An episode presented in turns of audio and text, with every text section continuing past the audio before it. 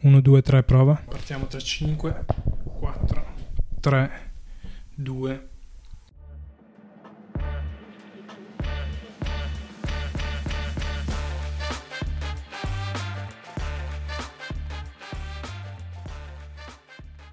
Benvenuti a una nuova puntata di 2 for One. Come sempre non sono da solo, dall'altra parte del tavolo c'è Momo. Ciao Devo. Siamo tornati, parliamo un po' di stagione regolare, questo è il nostro talk, facciamo un recap, abbiamo scelto tre squadre in particolare di cui vogliamo parlare, due molto in forma, una mm, un po' meno. Dire, un pochino meno, e, ma tutto questo, eh, o almeno durante eh, tutta la registrazione di questa puntata, c'è un pochino di tensione, lo dobbiamo dire ai nostri ascoltatori, perché questo pomeriggio c'è la vera sfida eh, di questo mese, direi, di pallacanestro, nel senso che per la prima volta i due eh, podcaster, direi, di 2 for One si incontrano in un campo da basket, sarà una sfida incredibile, promettiamo aggiornamenti nella prossima puntata. È vero, da un po' che non ci scontriamo. Quindi Beh, era importante. Di solito sappiamo chi vince, però vediamo, vediamo se oggi cambierà un po'. Vedremo, vedremo l'esito della partita di oggi.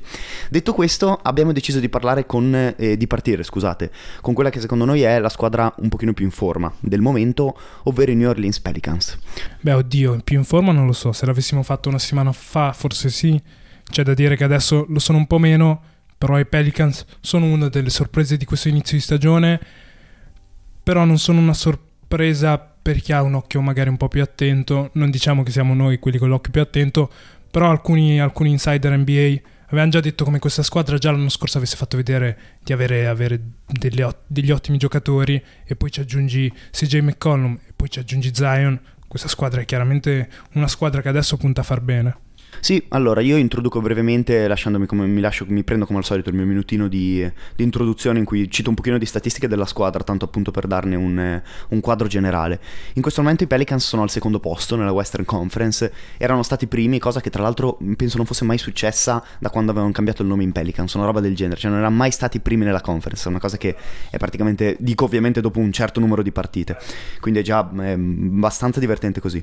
Hanno un record di 18 vinte e 11 perse, penso abbiano perso le ultime due, se non erro. Eh, sex eh, sono le ultime le ultime tre addirittura, eh, da quando sono usciti da, da, perché avevano hanno giocato un po' di partite in casa. Quando abbiamo deciso che volevamo parlare. esatto, quando abbiamo deciso che era la squadra più in forma della Lega. Perché hanno perso le due con i Jazz e sì. poi hanno perso contro i Suns questa notte. Esatto, che c'era la rivincita. Tra l'altro dopo parleremo della partita di questa notte perché c'è un giocatore che è risaltato abbastanza. Ma tornando a New Orleans, sono il sesto eh, offensive rating nella Lega e il quinto defensive rating. Sappiamo più o meno, lo ripetiamo spesso, che tutte le squadre che hanno sia un offensive rating che un defensive rating nelle migliori 10 posizioni della Lega, diciamo diciamo, sono tra le migliori squadre appunto eh, dell'intera NBA. Sì, e New Orleans aveva, era praticamente in top 5 in tutte e due e quindi si può far capire con quanto questa squadra abbia, abbia del potenziale. E detto questo, e ehm, soprattutto stati- quelle, tra le due statistiche che ho citato, quella che mi sorprende un pochino di più è il quinto defensive rating. Soprattutto perché in campo nello stesso momento ci sono CJ McCollum, che sappiamo essere un difensore abbastanza sotto la media, Jonas Valanciunas, che in quanto è un centro rimbalzista e una presenza sotto canestro, non è il miglior difensore della Lega sotto il ferro e di questo penso non ci sia bisogno di spiegazione, e anche Zion Williamson, che comunque non è mai stato eccellente in difesa. Nonostante questo, in questa stagione oserei dire che Zion è passato da un giocatore eh, che appunto poteva creare dei problemi in difesa a un giocatore almeno nella media NBA, che comunque è un netto miglioramento. E poi c'è da contare che Zion ha, ha dei mezzi atletici che non ha nessun altro in NBA e questo lo aiuta. Io citerei per quanto riguarda la difesa una delle sorprese di questa stagione, ovvero, ovvero Daniels, ottava scelta al draft, un classe 2003 che praticamente fa solo due cose sul campo da basket sono quelle che gli chiedono i New Orleans Pelicans in questo momento, e cioè bisogna passare e bisogna difendere. Sono le uniche due cose che gli chiedono i Pelicans e sono le cose che questo giocatore fa meglio e che veramente non ci si aspetta da un rookie. Io la prima volta che l'ho visto giocare ho detto ok, questo da dove viene fuori, invece è l'ottava scelta al draft, una lottery pick che fino a questo momento si sta rivelando veramente un, un giocatore che puoi tenere benissimo in campo. Ed è bellino, eh, come hai detto tu, eh, secondo me l'abbiamo visto giocare entrambi abbastanza, abbastanza tempo, è davvero bello. E il pressing sulle guardie è incredibile, nel senso che soprattutto come, come, hai detto tu, da un rookie non ce lo si aspetta. E secondo me, azzardo anche dire che è in, in assoluto uno dei migliori passatori del draft, quindi Senza se non dubbio, è migliore, eh? esatto, se migliore. non è il migliore poco poco ci, poco ci manca.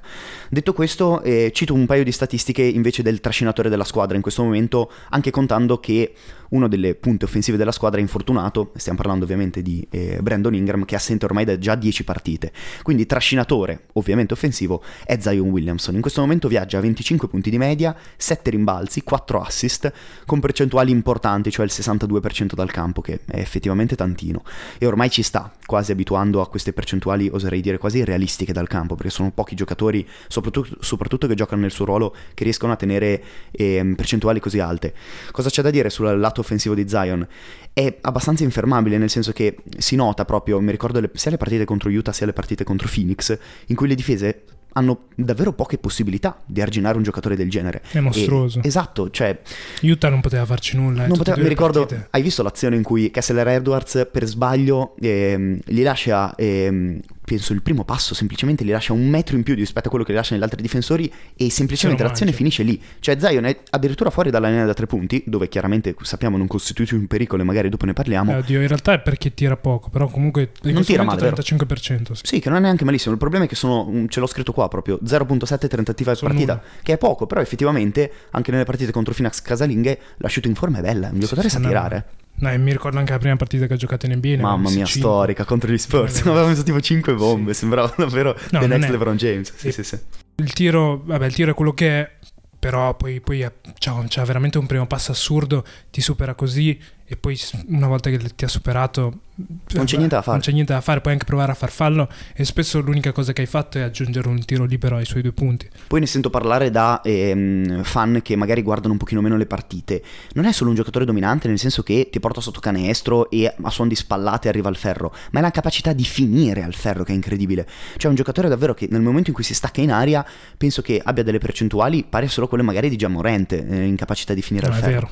È vero, e poi c'è, secondo me l'unica cosa per cui non ha tanti assist è perché riesce proprio a finire al ferro con, con così tanta facilità. Chiaro. Se, se, fosse un po' più difficile per lui, secondo me avrebbe tipo 7, 8, 9 assist. Perché si troverebbe magari a scaricare di più. Esatto, certo, perché se arrivano in due. Certo. Il problema è che per gli altri giocatori se arriva, se arriva il raddoppio è un problema. Per Zion significa semplicemente che c'è un giocatore in più da distruggere. Certo, abbiamo citato i nomi principali e come hai detto tu eh, ce, ce, ne sono tanti altri, perché questa squadra, nonostante abbia appunto due assenze importanti come quella di Ingram che abbiamo già citato e anche quella di Herb Jones, che è un difensore eccellente, anche questo è una delle migliori sorprese diciamo degli ultimi anni, e i Pelicans sono spaventosamente profondi. Secondo me una squadra così profonda si può trovare solo magari nei Clippers, chiaramente ehm, diciamo con tutti, con tutti, presenti, quindi con i Paul George e Kawhi Leonard del caso, però ci sono giocatori che sono fuori dalle rotazioni, come per esempio Jackson Ace, ce lo ricordiamo, il centro che posterizzava tutti nelle scorse stagioni. Ma anche Devonte Graham era un Esatto, anche Devonte Graham, ma anche Hernan Gomez che hanno un MVP. un MVP di, un di Eurobasket però. Esatto, di Eurobasket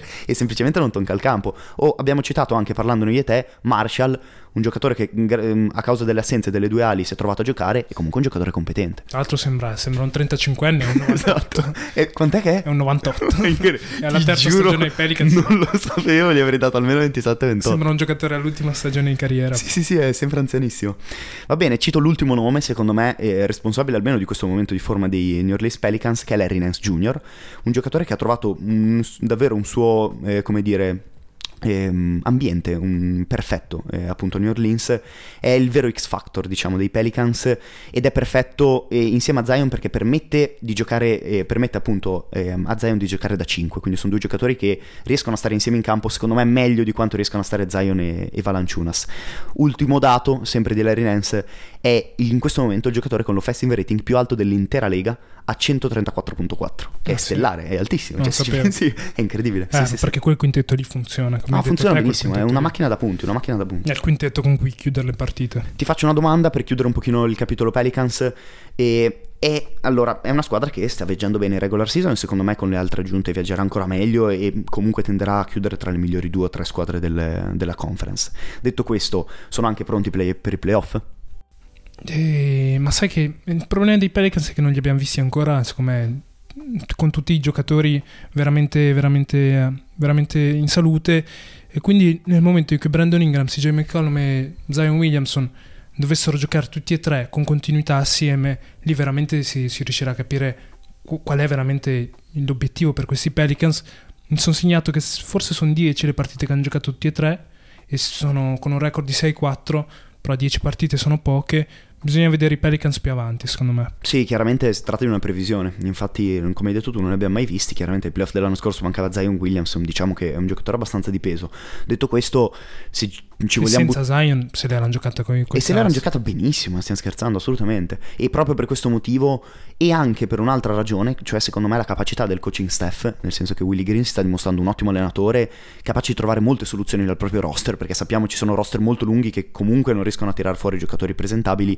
Quindi, secondo me, comunque ai playoff, non, insomma, non sono semplicemente una squadra regular season, non sono un, una meteora, no, un pochino così. Anche perché a ovest comunque i rapporti di forza sono, sono ancora molto non cioè, definiti. Non sono definiti perché i Pelicans adesso sono secondi, i Grizzlies sono primi, i Nuggets sono terzi, però sono tutti in 3-4 partite tra il primo posto e il decimo sono 5 partite. Sì, sì, sì, no, è, tutti, è incredibile come sono definiti. Quest'anno secondo me ne stiamo parlando magari anche un po' poco rispetto alle scorse stagioni. L'Ovest è davvero tutta lì, è incredibile. Io che seguo con, vabbè, adesso dopo magari ne parleremo con sofferenza anche Golden State, in un modo o nell'altro, il record comunque è ancora galleggiante, che è una cosa incredibile rispetto al, alle, magari alle scorse stagioni. Cioè, tra i Lakers e comunque i Lakers sono a 6 partite e mezzo al primo posto, sono a 3 partite dal, dal settimo che è 2 partite, cioè veramente una Sì, no, incredibile. è incredibile. I Lakers adesso sono a 6 e mezzo al primo posto. Una squadra che è partita malino, diciamo. Malino. Va bene, hai citato tre, eh, le tre migliori squadre della conference. Terza in questo momento sono i Denver Nuggets,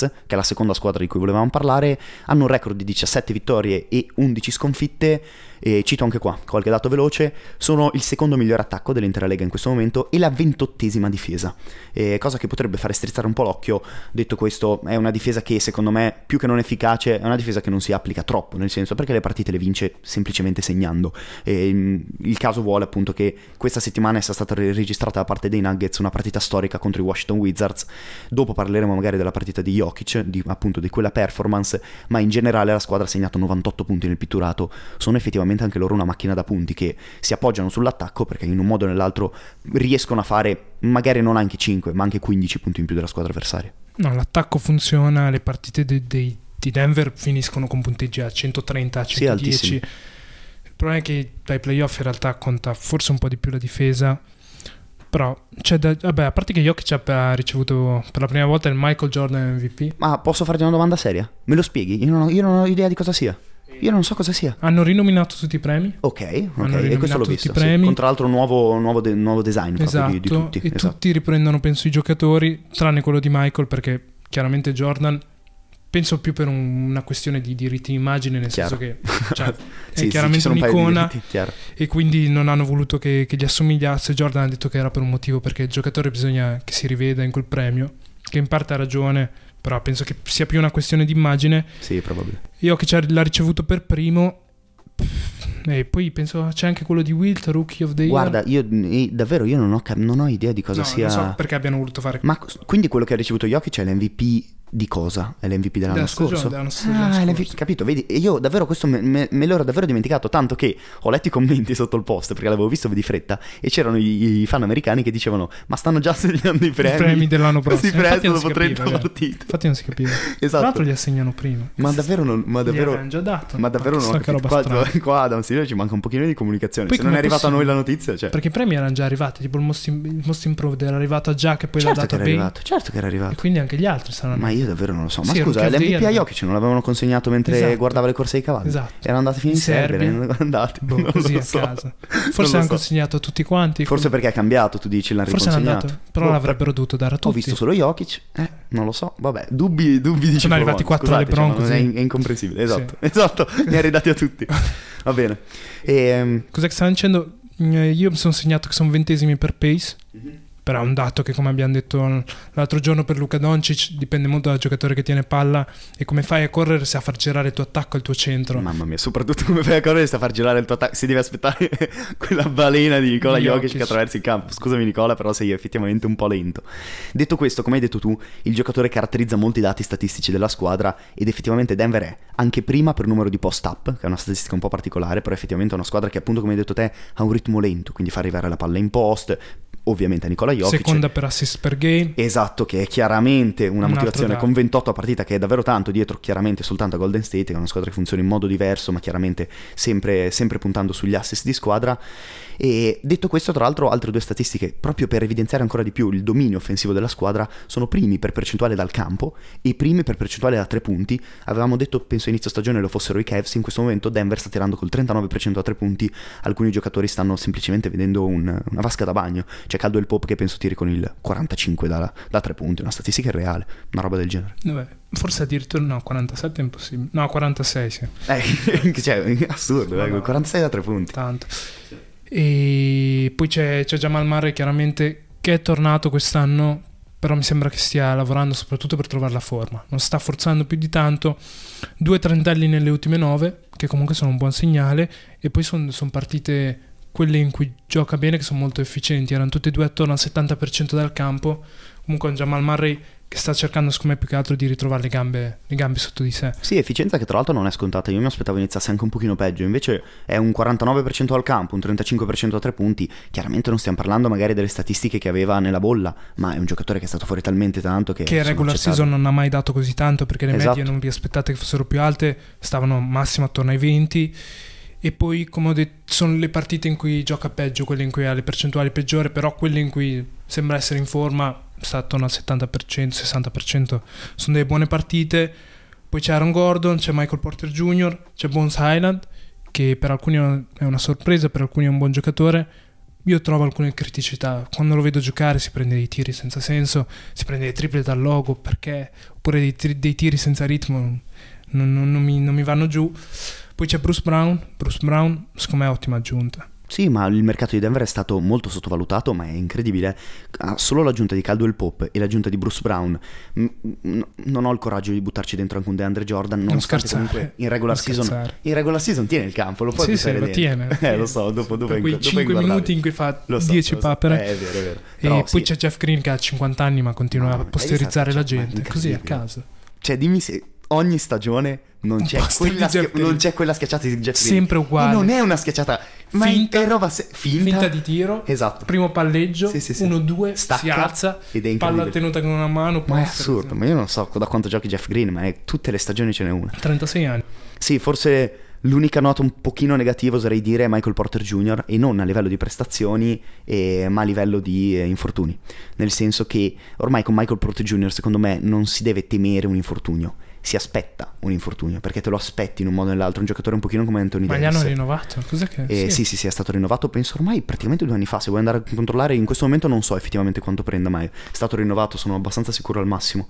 E in questo momento è fuori da 11 partite per un problema al tallone e ne avrà per almeno altre... 5 anni, 180 milioni. Eh, sono soldi. Forse l'ultimo per- è un per team an- option. Ne avrà ancora per due o tre settimane di infortunio. È un giocatore che comunque in questo- questa stagione sta viaggiando a 16 punti di media, tirando col 51 dal campo e il 42 da, da 3 punti. Sono ottime statistiche. Però chiaramente è un giocatore che allo stesso momento non si sa mai quanto potrebbe qua- quan- quanto possa reggere il campo. Fatto abbastanza di cristallo e dobbiamo parlare della stagione di Nikola Jokic e dobbiamo dire, cioè, allora, seriamente, vi dobbiamo davvero dire che siamo arrivati a un livello di Yannis, cioè un giocatore che performa Siamo ormai abituati. talmente bene che non vince l'MVP, ma perché per vincerlo dovrebbe tenere 40 punti di media con 15 Vero, assist. Siamo abituati. Esattamente come Il Yannis. fatto è che era partito un po' meno bene, quindi quello, quello non aiuta per l'MVP e poi sì, non vincerà il terzo a meno che non ne metta 35 di Ma no. media. Però questo non è quello a cui punta Jokic a questo punto. In realtà non so neanche se puntasse agli altri due MVP. No, probabilmente giusto. vai, probabilmente vai. Però questa squadra adesso, adesso sta giocando bene. Ci sono alcuni limiti, soprattutto in difesa. Sì, ci sono, eh, ed è vero. DeAndre Jordan non è DeAndre giocatore- Jordan non è neanche un limite, DeAndre No, Jordan è un DeAndre non Jordan. dovrebbe giocare. Eh, sì, no, i limiti ci sono, secondo me un pochino si possono aggiustare Poi anche sono perché... corti, eh? Sì, non sono lunghissimi. L'ottavo è Jeff Green, eh? Sì, non sono lunghissimi, soprattutto sai cosa, secondo me? Non sono lunghissimi proprio nella- nel, nel reparto difensivo, nel senso che magari offensivamente delle soluzioni le hai, perché anche un Bones Island ai playoff te lo puoi permettere. però il problema è 15 che minuti Bones Island Il problema è che Bones Island è è tipo all'interno sesto. degli 8. Eh, sì, sì, sì, Sono certo. pochi, eh? 7-8, contando anche Michael Porter Jr., diventano 6-7. No, ma Sono mm, per, me abbast- per me è abbastanza chiaro che comunque anche ai playoff la linea sia quella. Poi è chiaro quello che hai detto tu. La difesa deve, conta di più ai playoff, è innegabile, lo sappiamo. Defense wins championship. E, però in generale è una squadra che punterà a segnare di più della squadra avversaria e deve fare così. Insomma. Deve puntare un Jamal Murray da 50 di media. Esatto, esatto. E passiamo Bene. alla terza. Passiamo alla terza, Va- come va? Va abbastanza bene. Cioè, abbiamo parlato di New sì, Orleans quindi- che sta andando bene, abbiamo parlato di Denver Nuggets, eh, ti lascio la parola.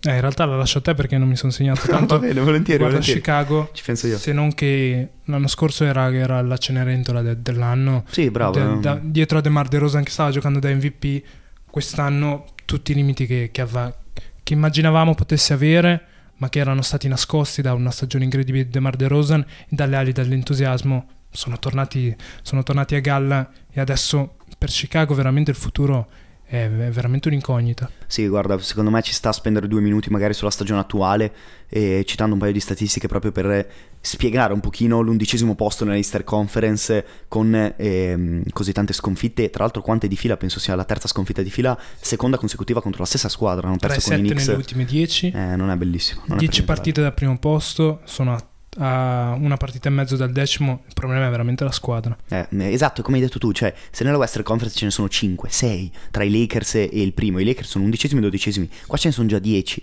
10 partite, poi E chiaramente piano piano si staccheranno le prime. Ma sì, ma per esatto, si staccheranno ancora di più, cioè queste partite non le recuperi. Tra l'altro a Boston è appena rientrato Robert Williams terzo, Milwaukee è abbastanza al completo con Middleton, Eh, quindi come hai Middleton detto te, tornato. andranno ancora le prime più si lontano. staccheranno, Certo. ma secondo me fino anche le prime 6 andranno a staccarsi poi chiaramente si su. giocheranno quelle del play-in. verissimo, verissimo. Perché secondo me anche gli hit tra un po', tra un po' saliranno. Vabbè, parliamo un po' di Chicago. Sono in questo momento eh, il 24esimo attacco nella Lega, che è abbastanza brutto, soprattutto oserei dire per il- i giocatori che hai. C'è un Nikola Vucevic che è un giocatore monodimensionale, nel senso che se ti può aiutare, ti può aiutare in attacco. Hai Zach Lavin, che è una delle migliori guardie della NBA, e De Rozan anche, almeno, almeno sulla carta, almeno tra le migliori 10-15 guardie della Lega.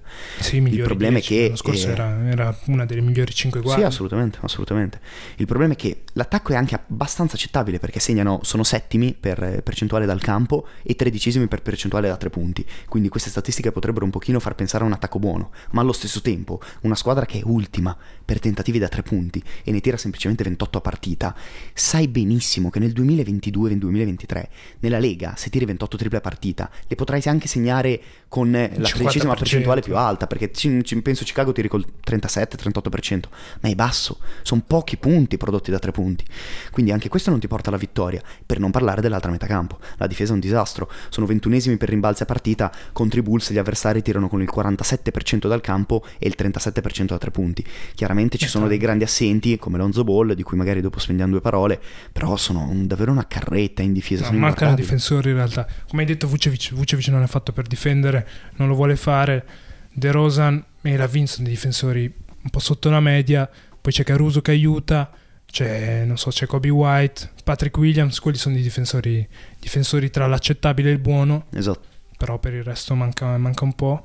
Per il resto manca tanto e come hai detto tu, secondo me una cosa che manca molto e che potrebbe, non dico migliorare la situazione di Chicago mm, incredibilmente, perché dopo parleremo del futuro, il futuro rimane uguale anche con Lonzo Ball, però almeno la stagione sarebbe un pochino più guardabile. Cioè Lonzo davvero, secondo me, più che le statistiche, dava davvero un'altra impronta a questa squadra. Innanzitutto nascondeva tutte le difficoltà difensive almeno del reparto delle guardie e delle ali, perché con lui e Caruso è una squadra che difensivamente concede davvero poco, almeno alle guardie. Poi chiaramente sotto canestro un Joel Embiid lo subisci, ma in Nicola Vucevic eh, questo peso te lo, devi, te lo devi prendere. E oltre a questo, anche nella metacampo offensiva, permetteva un pace molto più alto e permetteva a molte più triple di generarsi. Chiaramente sappiamo essere un ottimo playmaker, ma oltre a questo, Lonzo Ball era probabilmente il migliore tiratore di quella squadra lì. Quindi hanno perso il miglior migliore difensore e il loro migliore tiratore da tre punti.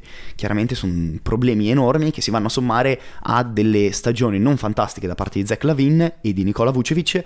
Nonostante DeMar DeRozan, nonostante DeMar DeRozan stia comunque tenendo una stagione non come l'anno scorso, ma davvero un poco sotto, quindi stia comunque giocando a livelli ottimi. Ma alla fine De Mar è quello che ti dà. Stavo cercando Lonzo Ball quanto starà fuori. Ah, si è fatto male a gennaio del- dell'anno scorso, il problema è il ginocchio. Io Però non il so, ginocchio, sto guardando, in teoria questa Non so stagione cosa dovrebbe tornare. Però Però sì, aveva non- dei problemi che, che continuavano a tornare. Sì. C'è una data forse? No, non c'è, non no, c'è. vero. E invece per quanto riguarda Zach, Zach viene pagato veramente troppo per, fare, per Ah, giocare così male.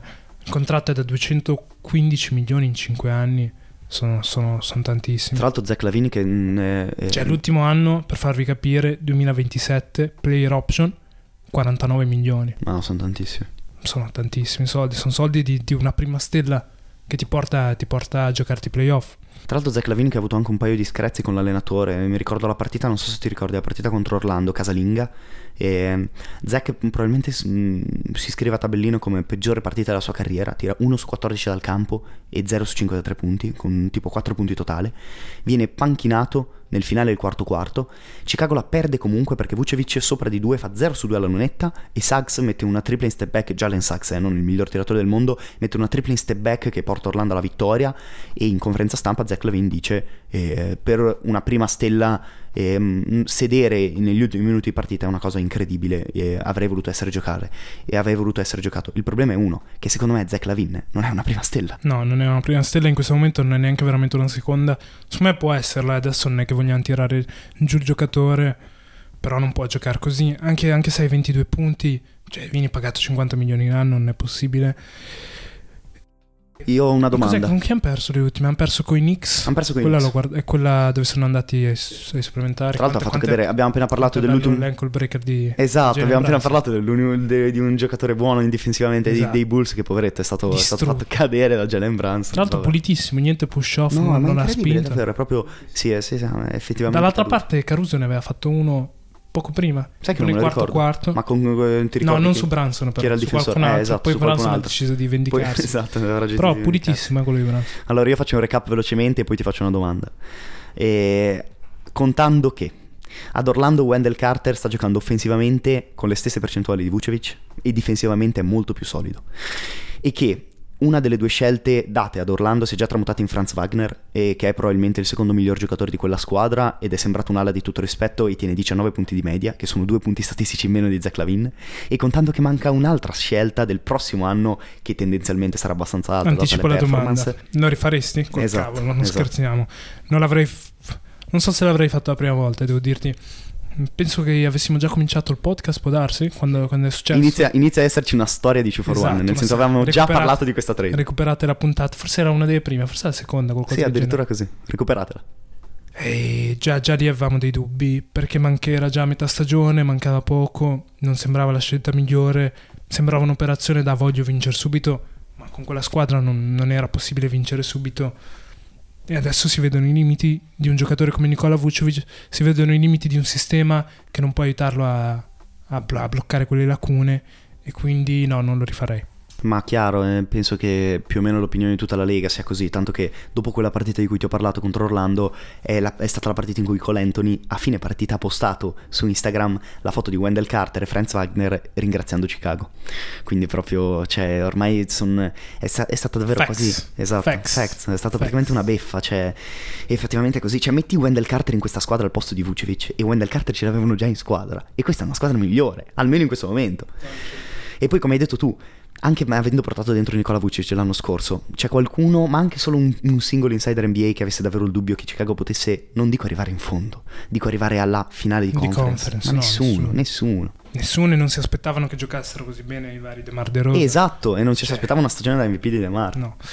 E vabbè, abbiamo finito con Chicago, non Anche so se ne poco riparleremo da dire. No, mai stagione. più, no, Forse mai è più. l'ultima volta. Davvero mi è scesa, guarda, raccogliendo le statistiche mi è davvero, No, è davvero abbastanza grigia la situazione. Male. Più che altro è anche vedere i contratti che hanno, quello di Zach Lavin fa abbastanza paura. Parliamo un po' di infortuni, Sì, vai, giro della Lega. giro della Lega, gli hit e mi sono segnato la notizia di quando hanno giocato ieri contro San Antonio, Mhm. hanno giocato a Mexico City. Tra l'altro c'è, c'è un video bellissimo dei, dei giocatori di Miami che devono leggere una roba in spagnolo e fanno una fatica assurda. Ah, era il Mexico Game. Sì, Sì, sì, sì. sì, Ciudad sì. de Mexico. E, e niente, Ma- Miami ha segnato tutti i suoi giocatori nell'injury report che Mhm. devono dare alla Lega perché la partita prima si erano scordati di farlo e hanno ricevuto forse multa. una multa, una roba del genere. E quindi li hanno segnati tutti quanti. Tipo, Fantastico. probabile, no? Game time decision. Li hanno Sì, sì, tutti, tutti. qua- tutti e 16 Tutti. nel Che report. E per la partita in Messico, per gli hit adesso, in realtà volevo segnarmi chi, chi fosse, Chi fosse fosse infortunato. È fuori Kyle Lauri. Beh, vabbè, poveretto, hanno giocato mm, 36 minuti in media. Ne parlando, ne abbiamo parlato qualche puntata fa del minutaggio E. Caleb Martin e Udonis Haslem. Ah, Però sì, Kyle Lauri è il giocatore più importante che deve tornare. Poi passiamo a Detroit, Kate si è Eh, rotto, C'è un infortunio importante. operazione allo stinco sinistro e la stagione è già finita. Sì, qua, qua davvero c'è poco da dire perché comunque mh, stiamo parlando dei Pistons e non avevano tante No, prospettive. avevano Però, eh, prospettiva. cioè, come al solito in queste squadre qua, come nei vari Oklahoma City Thunder, Orlando Magic, eccetera, se c'è una cosa che ti piace è vedere l'unica stella che hanno, magari, non, magari non stella, l'unico prospetto che hanno, giocare, mettere su minuti, avere esperienza, eccetera. Tanta palla in mano, magari tanti errori, eccetera. E poi è una prima scelta. Questo non l'ha neanche visto il campo questa scelta. stagione, l'ho visto davvero molto poco e a me onestamente dispiace anche perché continua ad essere un sostenitore No, di non Kate l'ha mai, che altro non l'ha mai visto in carriera fino a, fino a questo momento. Perché Chiaro, chiaro. ha sempre beccato infortuni. Altro Ho infortunio? letto un, un- un articolo di The Ringer sul Sì. draft del 2020 come il draft con più bust. Cosa ne pensi? Eh, Tra l'altro in quell'articolo si parlava della prima scelta che non fa né All-NBA né, né All-Star Game mhm. Nei primi tre anni ed è un evento che non era successo Non era- in vent'anni, cioè dai più grandi bust. In realtà a questo punto anche Kate rischia di chiaro, fare chiaro. la stessa cosa. Il draft del 2020 è quello con, eh, Eh, con Edwards lo eh, prima ricordo fin scelta. troppo bene. Con Wiseman seconda e con eh, la Melo Ball alla terza. Se non Cosa ne pensi? Non Ma so. ne penso, allora, onestamente... Perché andandola a leggere Eh, lo so, è bruttino. Lo è so, è bruttino bruttino. Allora, è vero, eh, perché è verissimo, effettivamente, soprattutto rispetto agli ultimi anni, perché comunque anche l'anno scorso ci ha regalato delle- dei bellissimi giocatori. È vero, penso anche sia un- un'opinione un pochino drogata dal momento, nel senso che guardare adesso a Minnesota è una desolazione e quindi anche Anthony Edwards ti appare sotto un altro punto di vista. Ma sai che Eh, il problema più, grande, adesso che vado a riguardarlo, Sì. secondo me è dopo, è tipo dalla 4 alla Dalla quarta in giù. da 4 in più perché C'è Isaac Okoro nel Patrick 2020. Williams, c'è, C'è Isaac Okoro, c'è Okonu, c'è Killian Hayes, Obi Toppin, Mamma mia, hai citato secondo me il Avidia, pe- uno dei peggiori giocatori. Penso Jaden davvero Smith. Kylian Hayes è inguardabile. il Mentre invece giocatore guarda, alla 12. mentre, mentre magari di Avdia magari qualcosina c'è di bellino. Ho visto, ho visto la partita ieri con eh, Washington Clippers, almeno difensivamente è un bel giocatore. Però il lottery, il giocatore migliore è Tyrese Haliburton e poi dopo vengono le prime scelte Anthony Edwards e la Melo Ball, però in mezzo ci sono un sacco di bust. Poi è incredibile perché eh, i bust sono alti, sono davvero nelle scelte maggiori, nelle migliori, nelle tipo E dopo non migliori sono delle brutte scelte E perché dopo c'è c'è, ci sono alla giocatori 30, interessanti, esatto. Maxi alla Haliburton. 21 e Sì, sì, sì. Alibarton a quanto è andato nel 2020? A che Alla scelta? 12. Alla 12, sì, sì, sì. Sadiq Bey alle 19 No, no, ci sono giocatori sono giocatori interessanti. migliori Precious Achiuwa alla 20 Assolutamente. Più che altro sono le prime scelte, eh, quelle- Sono le prime scelte, esatto. Hai parlato di infortuni, cito un- l'infortunio forse di uno dei giocatori di spicco dell'intera Lega. Nella partita contro Indiana, eh, Steph si è fatto male. E in, un- in un'azione tra l'altro sembra innocentissima, almeno a rivederla. E penso mh, eh, Brissette stesse attaccando il ferro e Steph gli mette, ehm, va a cercare la palla e la spalla non fa alcun movimento brutto, ma semplicemente Steph ritira il braccio e urla di dolore, proprio si vede che è qualcosa di abbastanza serio. E dopo gli esami del, del post partita è una sublussazione, che ho scoperto essere eh, il più lieve stadio della lussazione alla spalla, 2 for 1 anche per, per la medicina. E mm, il problema è che sta fuori abbastanza. Stiamo parlando tra le 3 e le 4 settimane. Non sono mi tante neanche. però io farei con calma più calma possibile Beh, chiaro, chiaro, anche perché eh, se, se non ti torna al 100% male male. però per Golden State adesso arriva un momento un po' Duro. difficile Anche perché non ha solo fuori Steph, ha fuori anche Wiggins da 4 partite e Draymond Green che sta facendo dentro e fuori dal campo. Insomma, sono andiamo tre, un attimo eh, tre- tre dei, dei 5 starters. È roba il calendario cosa dice? Il calendario è dice- difficile, 4 dice partite in, Raptors, trasfer- in Knicks, trasferta. Nets, Grizzlies Eh, lo so bene. eh, anche solo le prossime 4 sono Sono difficilissime, certo. Sì, sì, sì. Va bene, io citerei l'ultima cosa proprio che ho visto stamattina, appena aperti gli occhi, come al solito guardo i risultati NBA, cioè abbiamo citato la terza sconfitta di fila dei Pelicans a- in trasferta a Phoenix. In questa partita Booker ha segnato 58 punti.